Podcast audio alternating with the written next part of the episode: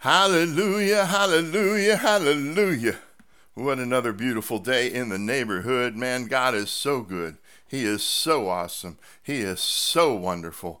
Praise God. Today is another day in which we get to honor the Lord, in which we get to love the Lord, in which we get to uh, worship the Lord in word and in deed. Think about that. Every aspect of our life as a believer, ah, every aspect of our life as a believer should belong to the Lord.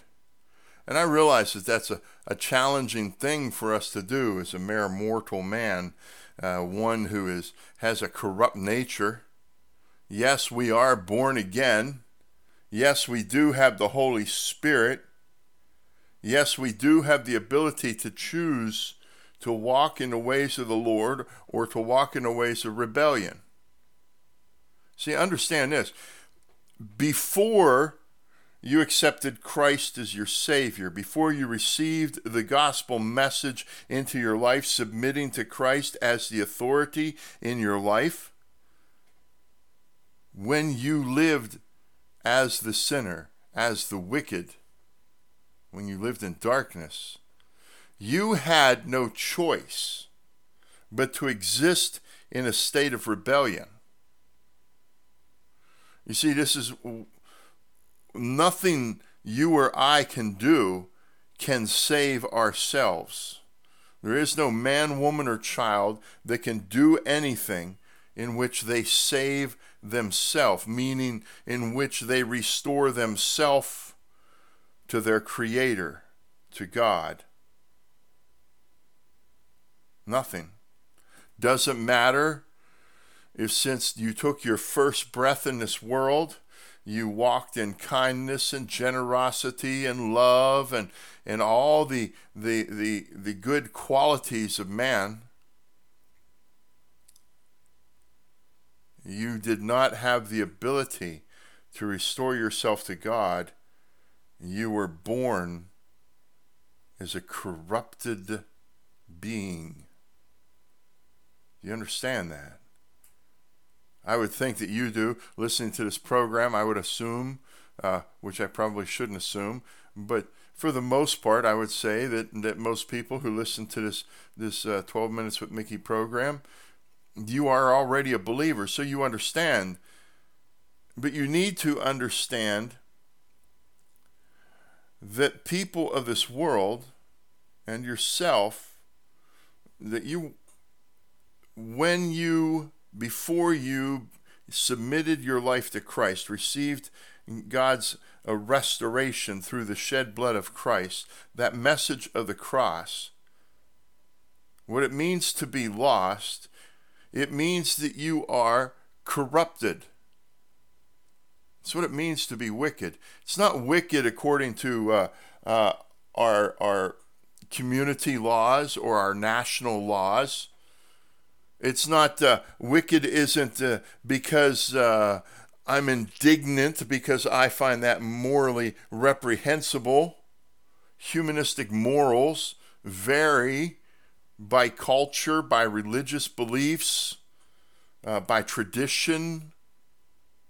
Something that, that you and I here in the United States find morally reprehensible in another country somewhere else around the world may not find any problem whatsoever with that.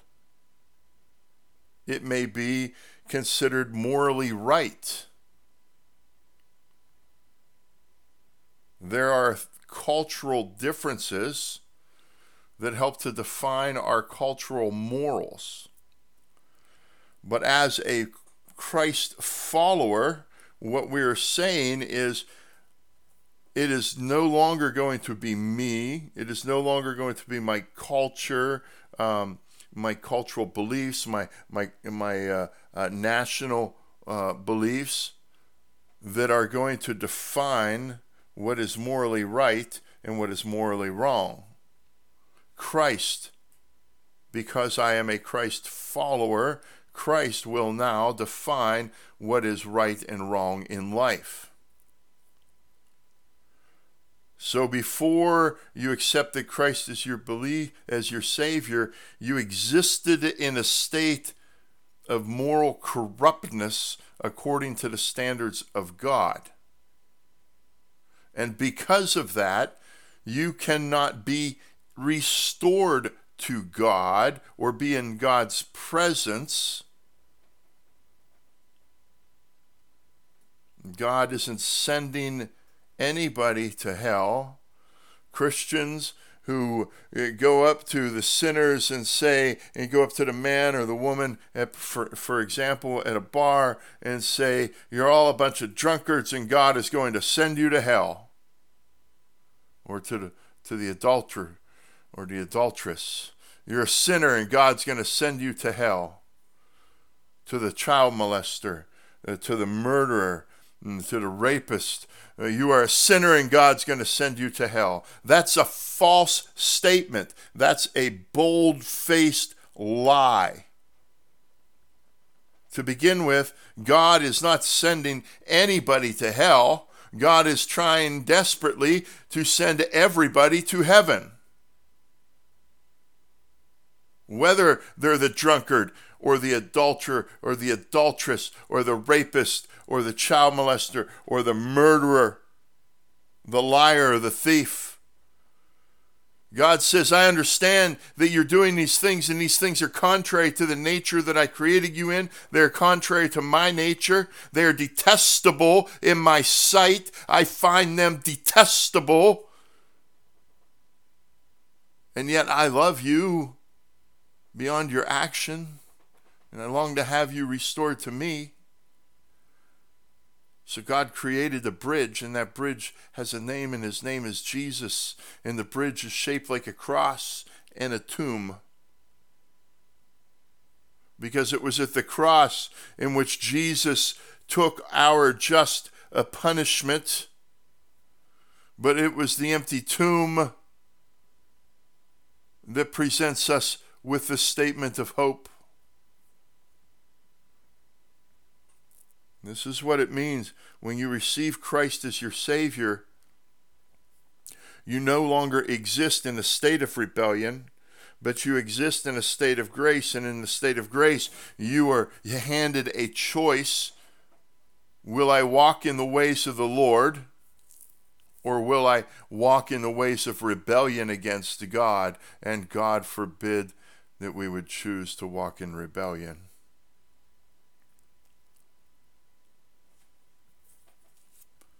love. To love God, love the Lord our God with all our heart, our mind, and our soul. What does that look like? That means everything that is us, everything, our thoughts, our, our motives, our words, our actions, become an act of loving worship directed towards God. Our interactions with other people are an act of worship. But, Mickey, what about those wicked sinners? We are not there to condemn them, nor are we there to judge them. We are there to bring hope into their life to communicate the message of hope to that person. Sometimes it's hard.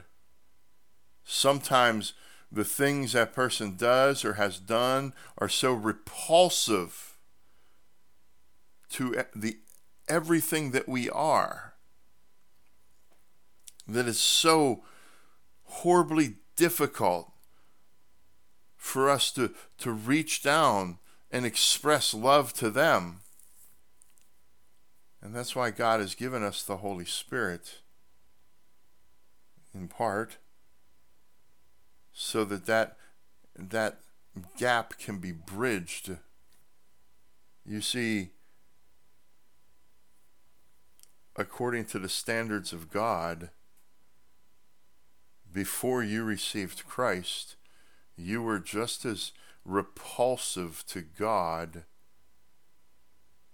as the most heinous sinner you can imagine is repulsive to you. This is why we should not judge. Of course, the wicked person conducts himself in wicked ways. They don't have a choice. Oh, but they, they didn't have to hurt so and so or do that such and such. No, they didn't, but they would have just done something else. There's not levels of sin where one sin is worse than another. We have to get past that. And we have to understand that our purpose and an expression of love towards God, an expression of worship towards God, is how we relate to the wicked people of this world. They desperately need what we have so that they can be saved from their guaranteed destiny. God is not sending them to hell. That is their promised destiny. It is a guaranteed destiny. God is saying, I want to provide them with an escape from that destiny.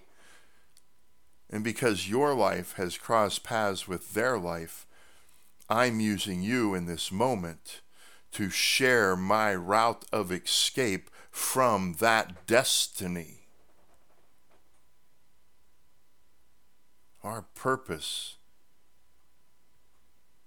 our purpose, and our act of worship towards God, our act our expression, expression of love towards God is to share the hope of the gospel with each person we encounter who is trapped in sinfulness. Think about it. Be blessed and be the blessing. Hallelujah.